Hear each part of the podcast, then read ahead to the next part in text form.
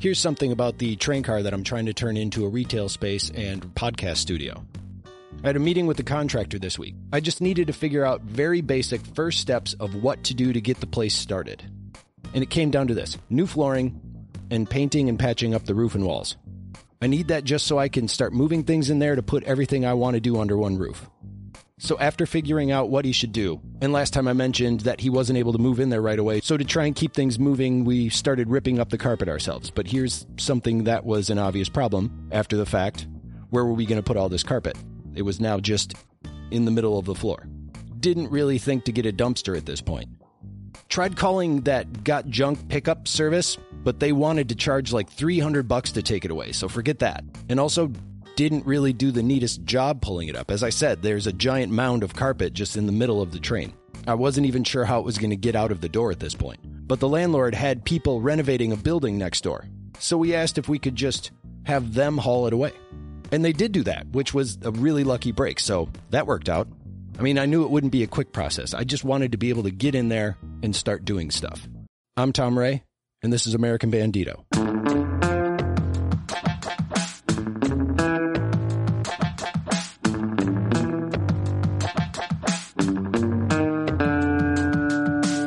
Person that I meet today is another person who reached out to me on the American Bandito mailing list. I'm JDC, writer and co-creator of the webcomic series Conceptual Heist. And I would like to add that this is the first time I have actually talked to a person on this show that is in Canada. So that was kind of cool. So you're a writer. You're not you're not a comic book artist, you're a comic book writer. Yes. So how did you get started in that? I used to work in film about 20 odd years ago. I had gotten a couple of screenwriting gigs and that, nothing that ever got produced. The process of it always sort of frustrated me in that I'm sitting there coming up with ideas, pitching projects, and that sort of thing. And then somebody who has no idea on how to tell a story comes up and sort of says, well, we need this, we need that. Sometimes you get some good notes, but I think the best way of describing film executives is what Brian Michael Bendis used to do is that every time he went in to talk about a Spider-Man movie or a TV show or something that he was connected with, there was always some executive somewhere who would go, but does it need to be a spider? People don't like spiders.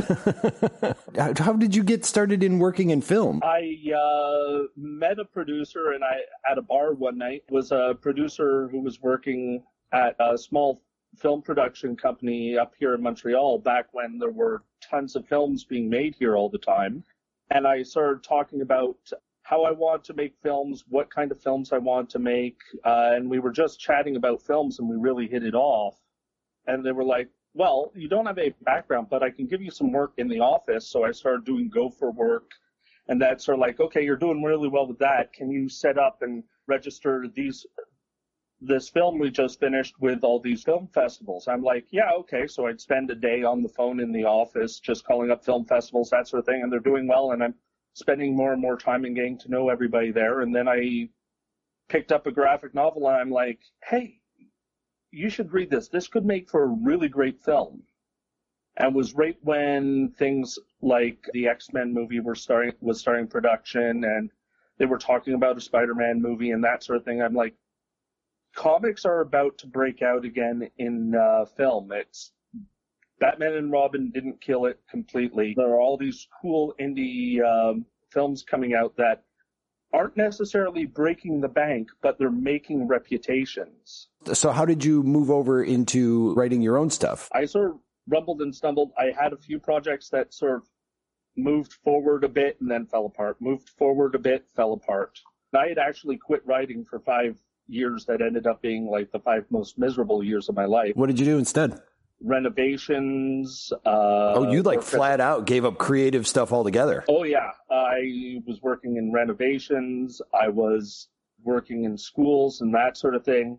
They were great jobs. I'm glad I've had them. My depression just was not getting me into a sort of happy point. And then a friend of mine sort of said, "Why don't you you always talk about these story ideas you have. Sit down and write one. So I'd start writing, and like projects would fall apart, but I'd be feeling better while I was writing. And then um, I was working as a video game tester, and I started working with one of my coworkers on my first webcomic, uh, The Unfinding of Erasmus Civitatum. So you started working as a video game tester. Okay, I'm sure like there are tons of people in the world going, so how did you do that? I applied. Um, oh, that's it. All right. Video game testing is the oh, you want a job in video games? Here's where you start. Mm-hmm. And if you're in the wrong place, that's where you end. Oh. Um, really? Yeah. Uh, you can get stuck there writing video games for centuries. Uh, sort of just testing video games. A friend of mine who used to test video games as well, he called it uh, game testing lethargy because it sounds fun. It sounds great. Oh, I play video games all day. Right.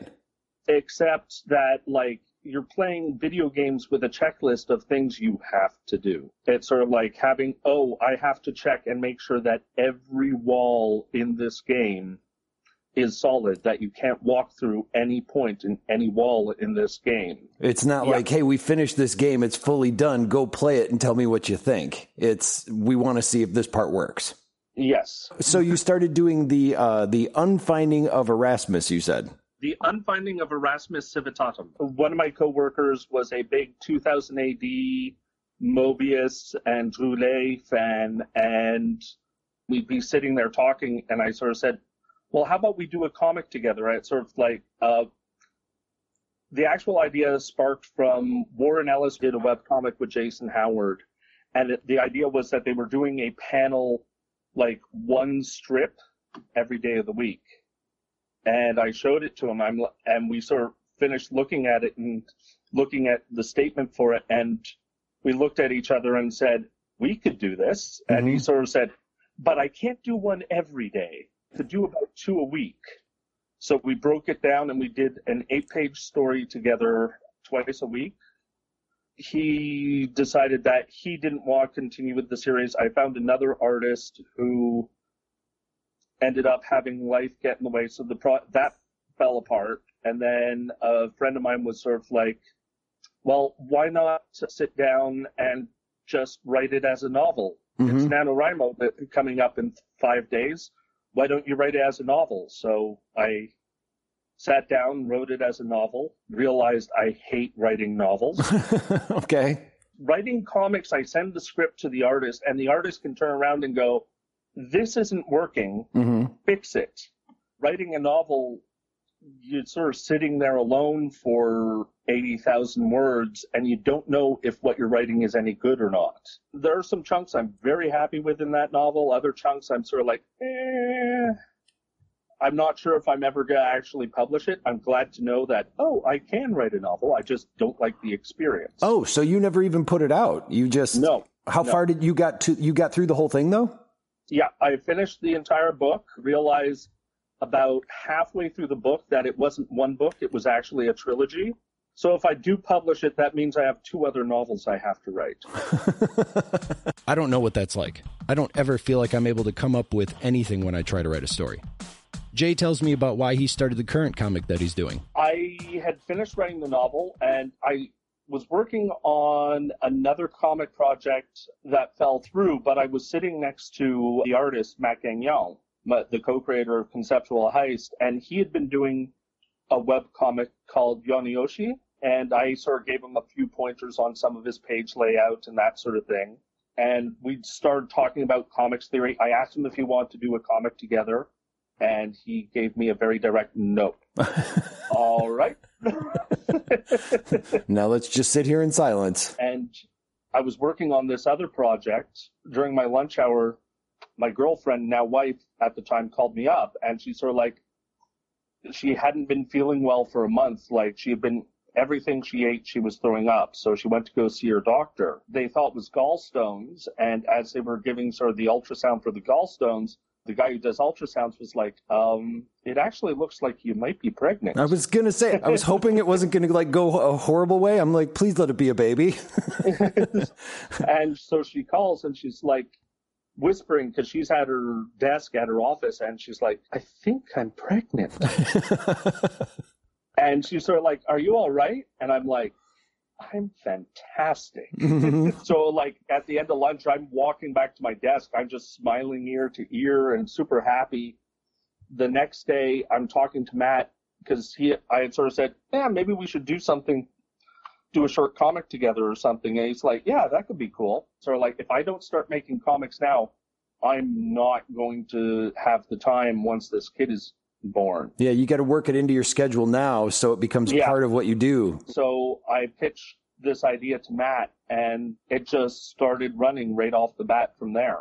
I pitched the idea of a science fiction art theft story. And he was sort of like, okay, cool. Unfortunately, I didn't have a plan when I started. I went with just pure improvisation from the top. By around page three, I was sort of like, I need to start planning what I'm doing because you can't pull off an art heist and not have a plan. No, it's, you have a plan, the plan screws up, and then your second plan screws up, and then you have this great improv moment where it just becomes this magic trick, which was actually part of my notes in that it's sort of like if this happens in chapter one, chapter two, we're doing this, chapter three, we're doing that, chapter four, we're doing this. And at the end of chapter four and going into chapter five, I have magic trick it as my note in the original outline. So by the time I'm starting chapter four, I'm like, I don't know what the magic trick is anymore. And at that point, I was working with a friend of mine who was working as my editor, Sean Bechu. And he's sort of like, well, what was the first plan? What was the second plan? What does she have available to her? And what, where do you want her to end up during this plan? So it's sort of like, okay, if I work backwards using those, I will have an idea on what equipment she has, how she can get in and out of things, and so on and so forth. And it was just sort of like, okay, yeah, that works, and built it up that way. It's a writing method I kind of ended up stealing from uh, Kelly Sue DeConnick. She knows where she wants her stories to end whenever she's breaking down a single issue chapter. So she'll start at page 22 and work backwards. So that way the whole thing is nicely constructed. It's not always easy. I get what you're saying, but me, I'm not a writer. So when you're saying that, I'm like, oh, that's genius. I'd have no idea how to pull that off, but that's genius. Jay is another of the many artists that I've met that has done a Kickstarter for what he's working on. And I always love to hear about what types of projects work and what ones don't. Kickstarters fascinate me. So I've never started one. I always thought about starting one. Tell me about what made you decide to start it and around what time you decided to start it. I had seen comic creators use it. A couple of my friends had used it for funding their books. And I was sort of like, I don't have money to do a print run of graphic novels. And even when I was making uh, the Unfinding of Erasmus Civitatum, it's sort of like, well, we could sell it to a publisher. And if that doesn't happen, we could do a trade paperback through Kickstarter. And about a year into the series, I started listening to the uh, ComixLaunch podcast. I'd sit down with each podcast half the time and be taking notes. He started offering classes like mini courses online. I'd take those. And then he has longer running courses that I've taken since then. While I was sort of doing all this, I started emailing Tyler James, who does the podcast. I started emailing him back and forth every now and then and asking him questions. And he turned around and said, well, you finished the first chapter. It's 26 pages. You have a full issue comic. Why don't you do a Kickstarter for that? And then you even have something to sell at conventions and something that's a taste for readers to pick up and something that you can sell. And I was like, well, we were only thinking of doing the trade. And he's like, you can still do the trade and the single issue. You can do the single issue and stop there if you want. And I couldn't think of a reason why not to do the first single issue. So I sat down and started looking at Kickstarters and listening to the podcast and built our first Kickstarter, which our first Kickstarter for the first chapter in full color was a successful one. It, we even hit our stretch goal where we got the second chapter fully colored as well for all the backers. That's awesome. Yeah. The one thing I've realized when you were saying that he said that you should start the single issue and do that as a yeah. Kickstarter, it's funny. That kind of goes back to when you were working for video game testing. Mm-hmm. what they do is they do a minimum viable product. They'll be testing a part of the game and they'll go, here, play Yeah. this. You're not playing the full game, but you're going through and going, do people like this? Are there problems with it? Should we even bother with this part? And that's essentially what he took. So it's weird how it kind of like intertwined with the same kind of concept. Well, it's helped grow our audience a great deal. Almost every Kickstarter, we end up with one or two new Patreons as well on our Patreon, which helps pay monthly bills like web hosting, just so we get a little bit extra income off of it. And we put that money towards various other things. We're going to actually take our Patreon money in probably January, February, and March. We're going to take all of that and dump it into making just a black and white print run of issue one of Conceptual Heist and drop it off at comic shops around Montreal. So how are you going to do that? You're going to do it manually or are you going to just like uh, ship it to them? How do you actually reach out to comic shops? There are a bunch around Montreal, and I'll we'll probably just sort of reach out to a bunch of them and sort of say, "Hey, free comic book days coming up. Would you like to have some of our book in the stock as well, if you'd like?" Like you'd offer them as free comics? Yeah, Oh, okay. Of course they would then. free comic book days that are actually free for you. You don't even have to put money into them. Yeah. I've found over the years that there are so many options for getting a book or a comic book printed. So, what option did Jay decide to use himself? He actually kept it local. So are you having them printed, sent to you, and then you're shipping them out? For what we'd be doing next year, we're uh, getting them printed at a local place where Matt does a lot of his personal printing stuff because he has an art book that we sell at cons. Oh, cool. They do fairly decent black and white books, so it's sort of like, yeah, we can just do it there. We'll print out like two to three hundred, something like that, and just hand out at the various comic shops. With the Kickstarter, both times we've raised money for coloring and the printing.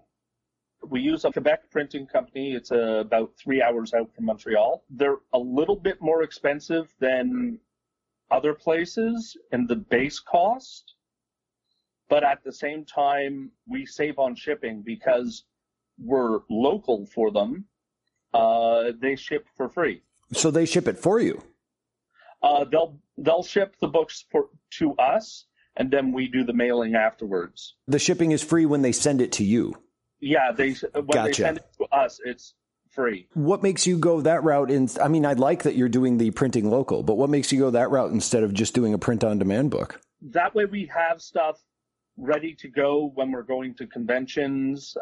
Print on demand isn't always as consistent. When you see our book, it is probably the highest quality single issue comic you will have ever seen. Glossy cover, and it's like a heavy cardstock cover too. We charge six bucks Canadian on this book. Being able to get people to support a Kickstarter for a comic, I wonder what makes it stand out. What does Jay think makes the comic stand out to people just passing by? the uniqueness of it. Part of where Conceptual Heist came out of was just the idea of a combination of jazz age fashion and high end future technologies. You have flapper girls riding hover motorcycles, cyborgs wearing suits. We call it jazz punk. The combination of cyberpunk and jazz age fashions uh, takes place in the year 2090. So it becomes this very unique, very eye catching, different style. And Matt is an incredible artist too. I've very much lucked out being able to work with him. And he's not just a great artist, he gets better all the time. Hmm. So in the opening bit of the comic in the first issue, there's a fight sequence that Matt just really rocked out. What happens with the fight sequences is I will sit down and I will actually choreograph each fight scene. Like physically? Yeah, I will physically work out how each fight scene works. Nice. and I will work out the beats. There's actually on our Patreon, our editor Sean Sean is also a fight choreographer. One of his major fight credits is the last Deus Ex game, the Cyberpunk video game. He did the choreography for all of the special moves in that game. Oh. He helped me sort of make sure the choreography worked. So what you're getting at is you really put yourself into the work is what you're saying. yeah.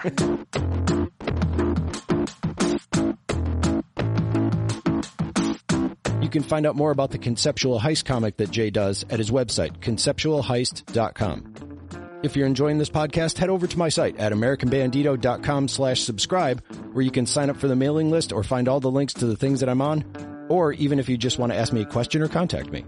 That's americanbandito.com slash subscribe. The music for the show is by my band, Lorenzo's Music. Thanks for listening, and until the next episode, so long.